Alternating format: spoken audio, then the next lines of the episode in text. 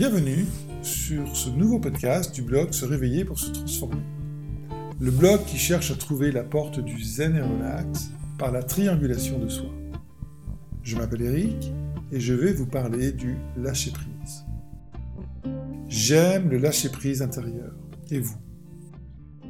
C'est un vaste sujet, voire même une quête incessante qui peut devenir obsessionnelle pour certains et pour d'autres un cheminement interne d'élévation de soi.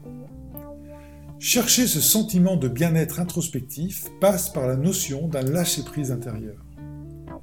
Dans ce podcast, je vais aborder cette notion, ce que cela veut dire et quels en sont les effets.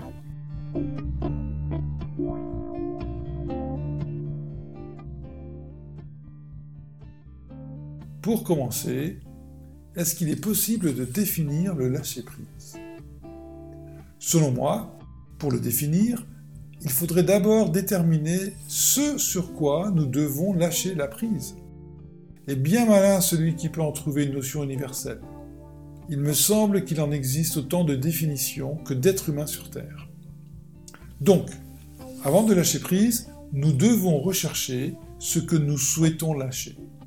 Trouver les raisons profondes de cette envie de liberté intérieure. Cette notion de liberté intérieure est pour moi fondamentale. Il est nécessaire de commencer tout travail introspectif par identifier ce qui ne devrait pas avoir accès à notre temple intérieur. Et j'appelle ça un travail d'extrospection, c'est-à-dire un travail personnel pour se connecter à notre univers extérieur. Lorsque j'accompagne des personnes dans ce travail extrospectif, nous utilisons un schéma qui est connu sous le nom de la roue de la vie. Le principe est de regarder notre vie de tous les jours comme une roue, divisée en rayons, dont chacun est responsable de la solidité de cette roue. Si un rayon est trop faible, il peut se tordre et voiler la roue, ce qui aurait pour conséquence de lui faire quitter la trajectoire que nous lui avions donnée. Les rayons représentent les relations que nous entretenons avec notre univers il y a loisirs et détente, euh, vie professionnelle, relations amicales et sociales, relations amoureuses, relations à l'argent, notre relation à la santé, à son développement personnel et à son environnement physique. Chaque rayon est articulé du centre de la roue vers l'extérieur. C'est-à-dire que notre degré de confiance pour chaque rayon est bas lorsqu'il est proche du centre et élevé lorsqu'il est proche de l'extérieur. La vie que nous menons est représentée par la roue qui tourne. Chaque rayon agit donc conjointement avec les autres pour garder un équilibre afin que la trajectoire que nous souhaitions soit respectée. Alors le travail extrospectif se résume par prendre chaque rayon et en analyser les facteurs épanouissants ainsi que ceux qui nous sont oppressants. Une fois la liste dressée il ne nous reste plus qu'à avoir de la gratitude pour ce qui est épanouissant et trouver des solutions pour résoudre ce qui est oppressant. Ah, j'avoue que c'est tellement facile à dire et tellement difficile à faire, car par définition, tout ce qui nous oppresse ne provient pas de nous. Puisque si nous l'avions demandé ou décidé, ben, ce ne serait pas oppressant. En résumé, nous devons prendre conscience de ce qui nous impacte dans notre vie de façon positive ou négative. Avec ça, il ne nous reste plus qu'à changer notre paradigme ou notre point de vue et comprendre que ce sur quoi nous pouvons apporter un changement n'est qu'un épanouissement en devenir. Et ce sur quoi nous pouvons rien faire, ce sur quoi nous ne pouvons agir, et en fin de compte, ce n'est pas un problème, mais devient alors une condition de vie non négociable. Et puisqu'elle est non négociable, nous devons nous en détacher émotionnellement pour renforcer le rayon qui maintient la roue. Il y a un célèbre proverbe tibétain qui dit ⁇ Si le problème a une solution, il ne sert à rien de s'inquiéter. Mais s'il n'a pas de solution, alors s'inquiéter ne change rien. Passons de l'extrospection au lâcher-prise intérieur. Maintenant que le terrain a été préparé, nous pouvons aborder la notion de lâcher-prise intérieur. Le lâcher-prise est l'expression de la confiance que nous avons envers nous-mêmes à vivre la vie que nous souhaitons. Donc le lâcher-prise est une attitude, une posture que nous incarnons intérieurement. Le terme incarné est important, car nous devons le vivre dans notre chair, dans notre corps et dans notre soi profond. Pour ça, je recommande de faire un travail introspectif pour réguler l'alignement de nos énergies intérieures et trouver une vibration de vie épanouissante. Et c'est là que la triangulation de soi rentre en jeu. Si vous lisez les articles du blog ou vous écoutez les podcasts euh, régulièrement, vous connaissez déjà ce principe de triangulation. Par contre, si vous êtes nouveau, laissez-moi vous en donner un petit résumé. La triangulation de soi est un phénomène de bien-être ascendant qui se manifeste par l'harmonie des centres énergétiques du corps, de l'âme et de l'esprit. Ces trois centres énergétiques s'activent progressivement les uns après les autres. D'abord le corps par des exercices physiques et un équilibre alimentaire. Cela permet de manifester nos cinq sens qui déclenchent des émotions que l'on retrouvera dans notre centre énergétique de l'âme. Ces émotions, pour la plupart, se dissipent naturellement.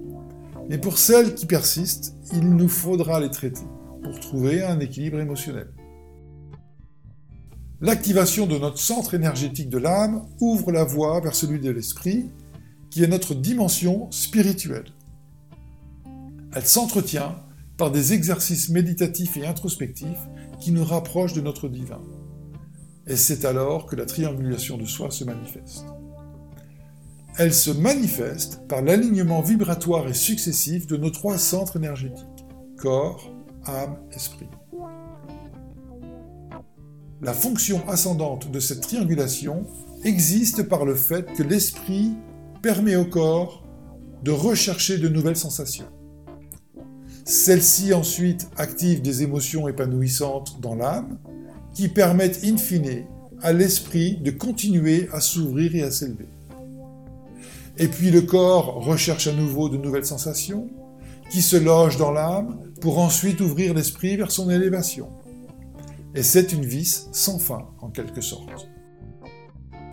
Pour éviter que ce podcast ne soit trop long, je vous invite à parcourir le blog où vous trouverez des articles qui pourront vous guider et donner des pistes d'exploration. La triangulation de soi est en fin de compte un principe ternaire universel que l'on retrouve dans presque toutes les fondations spirituelles dans le monde. Ce principe, qui révèle l'équilibre de l'homme dans son univers, s'applique tant sur les plans personnels, spirituels que professionnels. Finalement, ce que j'appelle la triangulation de soi n'est autre que l'activation d'un principe de vie universel. Pour ma part, j'ai réussi à le traduire et l'exprimer au travers de mes expériences et circonstances de vie pour manifester un lâcher-prise intérieur. Mais il est évident que d'autres personnes l'expriment différemment et à leur manière, mais vous savez, le principe reste bien le même.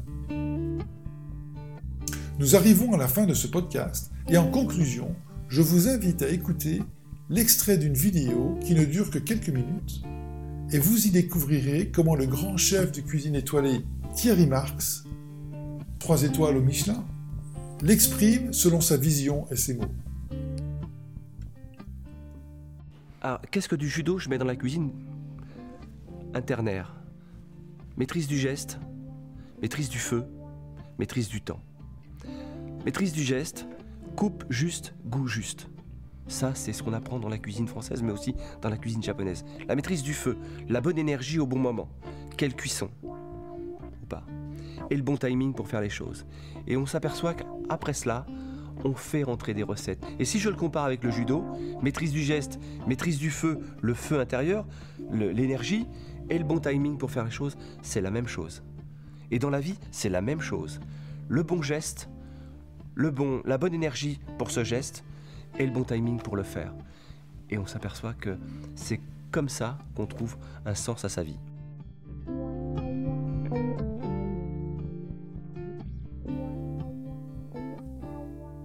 Et vous, qu'en pensez-vous? Avez-vous déjà une technique pour ressentir ce lâcher-prise intérieur?